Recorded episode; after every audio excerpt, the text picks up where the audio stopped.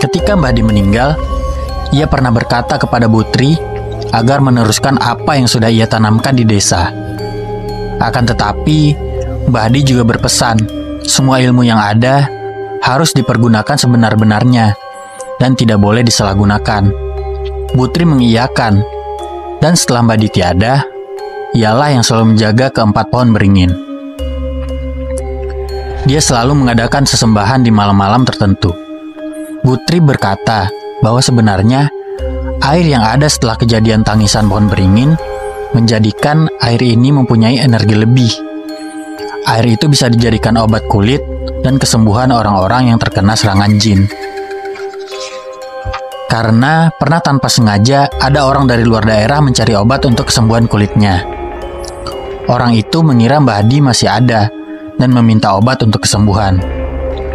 Putri kemudian mengajak orang tersebut mandi di salah satu dari keempat mata air pohon beringin dengan syarat bilas tujuh kali dengan air tanpa sabun, kemudian dibebaskan untuk mandi seperti biasa. Efeknya yang ditimbulkan cukup cepat bereaksi.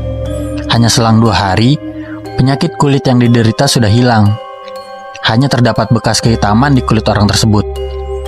Tak hanya itu, pernah ada seorang penari jatilan mengalami kerasukan hingga dua hari lamanya. Makhluk yang ada di tubuh penari tidak mau pergi bahkan selalu melawan ketika disembuhkan.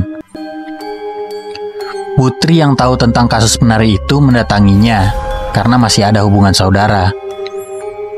Putri menyuruh para kelompok jatilan mandi di mata air pohon beringin, terutama si penari yang masih dalam gangguan makhluk gaib. Mereka datang berbondong-bondong lengkap dengan membawa atribut jatilan. Satu persatu mandi di mata air tersebut bersamaan dengan atribut jatilan yang juga dibasuh dengan air dari pohon beringin. Dan yang terakhir adalah orang masih dalam keadaan kerasukan, sempat ada gertakan dan melawan saat ingin dibasuh air. Tetapi, karena kalah jumlah, dibasuhlah dari ujung kaki hingga ujung kepala secara berurutan. Ajaibnya, makhluk yang ada di tubuh si penari hilang sekejap mata. Bahkan setelah sadar, si penari mengira masih dalam pentas seni di tiga hari yang lalu. Saat bercerita panjang lebar, saya kemudian bertanya, apakah pohon beringin ini pernah menangis lagi setelah kejadian beberapa tahun lalu itu? Jawabannya adalah iya, pernah.